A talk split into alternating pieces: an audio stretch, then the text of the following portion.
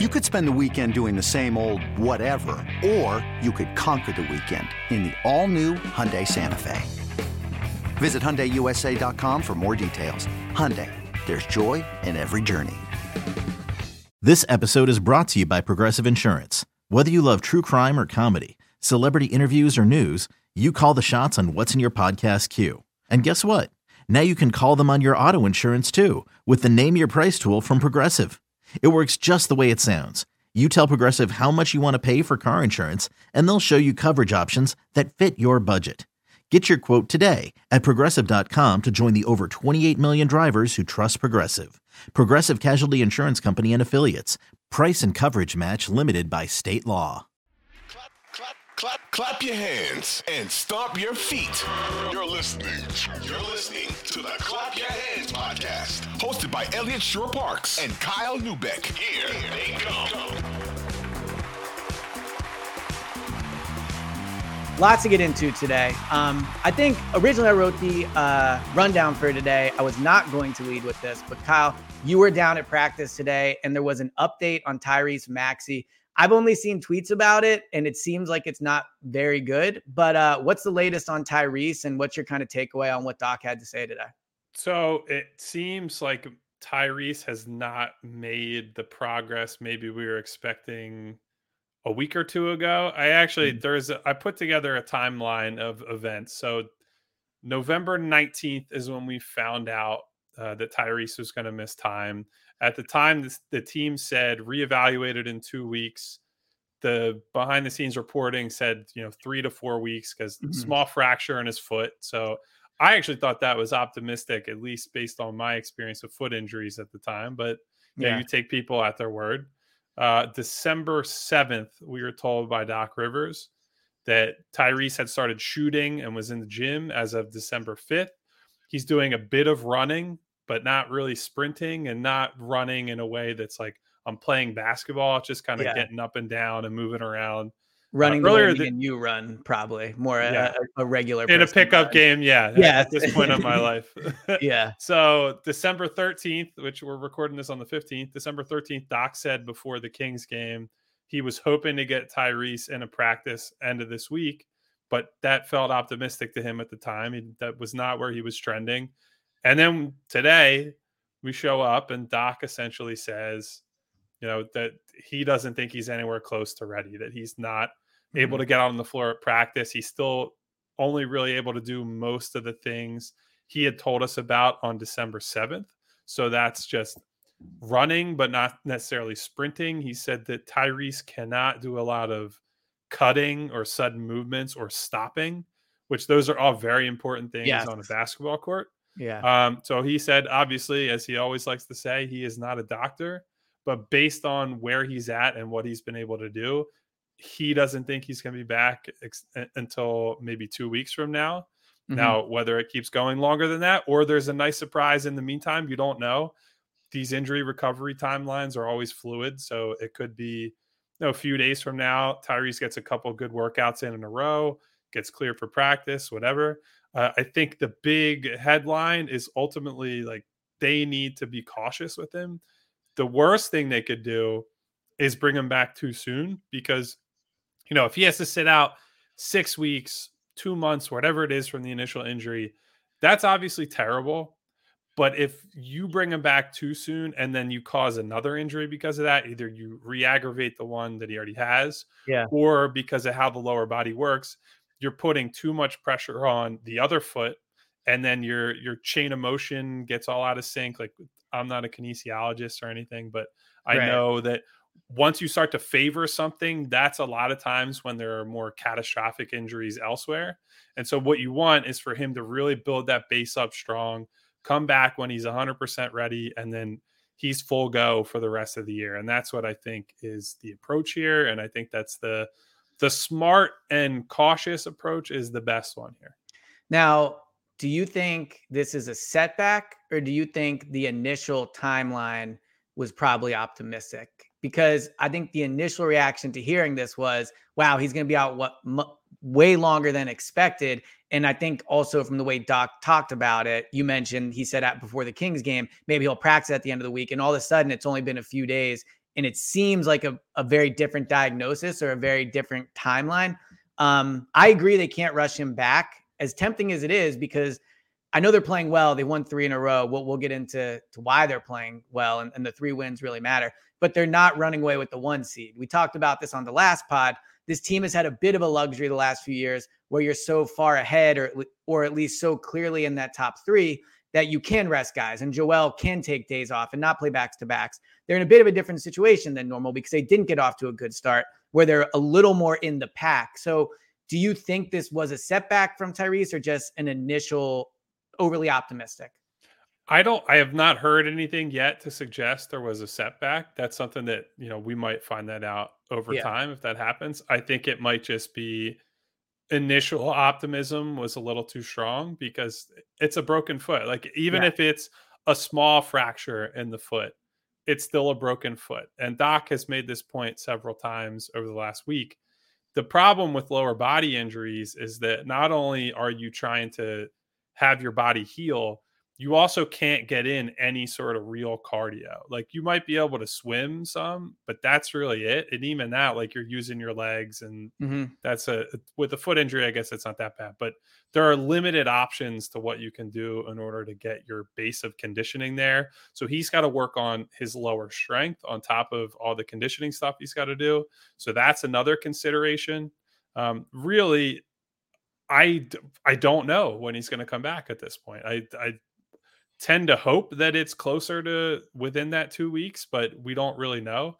I've dealt with foot injuries. I know I've obviously covered mm-hmm. Joel Embiid had major foot injuries and they're not something that you can ever take lightly. Like I don't think people really understand uh, like basketball is not a contact sport in the way football is where it's like a car crash on every yeah. play. But playing on hardwood 82 nights a year plus playoffs, any sort of foot injury or lower extremities, your knees, your ankles, whatever, you have to take such good care of them because you are taking a beating just by simply running up and down the floor, let alone, you know, jumping high and, and doing all the up and down stuff you have to do in a normal NBA game. So that I I think you have to take foot injuries really seriously. And I think this might have just been a case of you know, maybe the initial timeline was a little too optimistic. Many of us have those stubborn pounds that seem impossible to lose, no matter how good we eat or how hard we work out. My solution is PlushCare. PlushCare is a leading telehealth provider with doctors who are there for you day and night to partner with you in your weight loss journey. They can prescribe FDA-approved weight loss medications like Wegovy and Zepbound for those who qualify. Plus, they accept most insurance plans. To get started, visit plushcare.com slash weight loss. That's plushcare.com slash weight loss. The thing I've found from covering lower body injuries in, in the NFL, now they play on grass, but but the thing I've found is in season, it is so hard to recover from a lower body injury for your the exact reason you just mentioned. It's hard to get cardio in. When you come back, you favor one versus the other. And then in a season, you're just naturally pushing to get back sooner than you would in the off season because obviously you're not playing games in the offseason. So whether it's a setback, not a setback, um, overly optimistic, what, however we want to characterize it. My next question to you would be how concerning is this for the whole year? Because he is a young guy. So you would think that would help. Obviously, when Joel went through foot injuries, he's a, a center. So he's just a much larger body. Tyrese, I mean, he probably has what 120 pounds on on Tyrese. So he's not as much weight on the foot. But Tyrese is someone that very much depends on his speed, very much depends on getting out in the open court and running. What's your concern that even when he does come back, this might just be something that that he has to deal with the entire year, and maybe he just it's unrealistic to think he'll get back to 100% in season with this type of foot injury.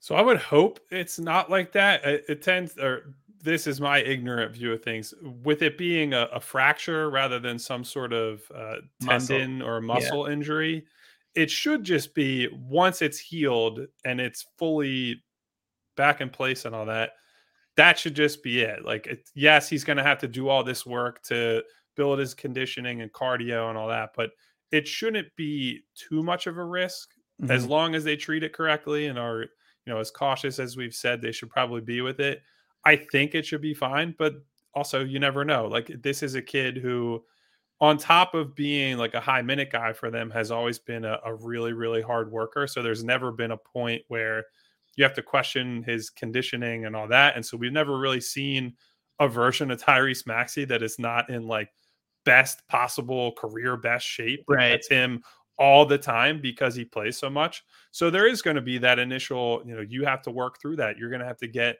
game reps and maybe be on a lower minute count coming back. Uh, to to your point though, there is the the good news is he's a smaller guard, and so it's not the same process as it is for you know 280, 300 pound Joel Embiid who has to worry about uh, carrying all that weight around, and the conditioning process is a little more complicated. Honestly, the real concern I have looking forward is that James Harden is mm-hmm. currently leading the NBA in minutes per game. Now, he hasn't played a ton of games because he was himself out for a month, but that's almost reason for more concern, right? Like yeah. he came back and immediately we're told he has a minutes restriction and he's playing like 40 minute games. Yeah, 38 minutes, I think it was versus Houston. Yeah. And now some of that's they played overtime and double overtime against Houston, and that's out of their control. They certainly don't go into a game thinking, hey, we're playing overtime tonight, but they're still pushing him basically to his limit. And he was asked how his foot feels before or after the either the Hornets or the Kings game and because of the minutes count. And he just said, Well, I'm out on the floor, essentially. Yeah. And so that's good enough. That's not what you want to hear. You want him to be like the whole theme of the offseason was James has this time to get his body right. He had the hamstring injury that held him back for about a year. He finally had all offseason to get his body right, get his mind right, get his game right. And now to go through this month long injury and come back and he's telling you, you know, I feel good enough to be on the floor, but it's not like, yeah, I'm good. Like I'm right. ready. And that, to his credit, other than that Houston game and some parts of the Lakers game, I think he's looked really good. He's obviously, and we'll get into it, he's made a big impact on their offense.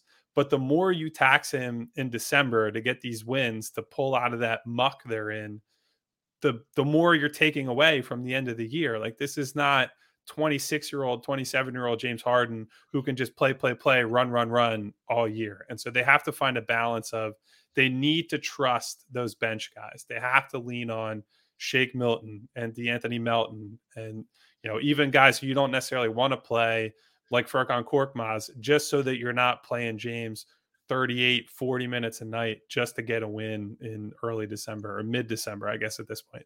Well, and the other tough part about that too I just from the, my short time watching James here, and I think at his age, this is why this happens. I mean, you think about when they traded for him last year. His first four or five games were unreal, right? Minnesota, the Knicks, he, he looked phenomenal in those games.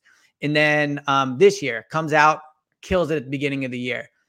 I think what you're seeing with him is because of his age and because of, to your point, how much he's playing, when he's able to play fresh, he still is a good player and yes. his numbers look outstanding. I mean, you could argue when he's playing at his best, he might still be a top. I mean, 10 is strong, but I don't know, 15, wherever you want to put him. He's not the wash James Harden. But where, where he runs into issues is after those first four or five games, you see his play slowly decrease. You saw it last year again after the, the beginning uh, when they first got him. His, slay, his play went down as the season went on. Beginning of the year, comes out, looks awesome slowly goes down. He's injured. So I don't think it's a coincidence that at the beginning of coming back from this injury, he's played a lot better. To your point, he should not be leading the league in minutes. And especially on a team where, had we recorded, been doing this at the beginning of the season, I would have said this is one of the deepest teams they've had in a while. Like the perception yeah. of this team was they have the depth and they're deeper than last year. Now, I know they don't play the same positions, but a lot of guys have not panned out. Danuel House has not been as good uh, as expected. I mean, Furk is what he is. And then Tyrese obviously getting hurt is a big part of this. So, what would you do if you're them? Because on one hand, I see your point. He cannot be playing the most minutes in the league. That that is not something he can continue doing. But they're not running away with the one seed. One thing you've talked about that I think is true is they do need reps together. I, what's the answer? I mean, to your point, I guess play shake a little more, lean on Furk, even if it doesn't work out. I, I, I especially when you're Doc, and you are on the hot seat to a certain extent. I mean, is that is that the result of this? Is that why he's playing him so much? It's some of it, but honestly, like, and we didn't even bring him up yet. I feel like we've been talking about him a lot recently. De'Anthony Melton also dealing with an on and off back issue that yes. you know he missed the game the other night, and so even when he's available, you know, in theory, he's one of your best players. You want him on the court a lot, and he's someone that he's not James Harden certainly, but he can take some of those secondary uh, playmaking reps. And you play him with Shake Milton, and obviously they found success when all these guys were out.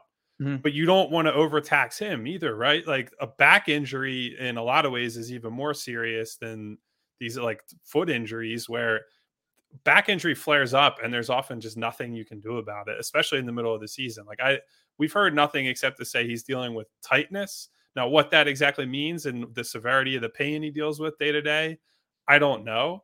But you don't want to, you know, put that on him. And you know, all of a sudden, De'Anthony Melton's playing thirty whatever minutes a night, and he's basically a questionable guy to play in the lineup any given night. So yeah, I think a lot of it's going to come down to Shake Milton. And like at the start of the year, I was really down on him. I think good. he, I think he's been very good, and yeah. he. The problem for him has never been that he didn't have the skill or the talent to be a regular contributor.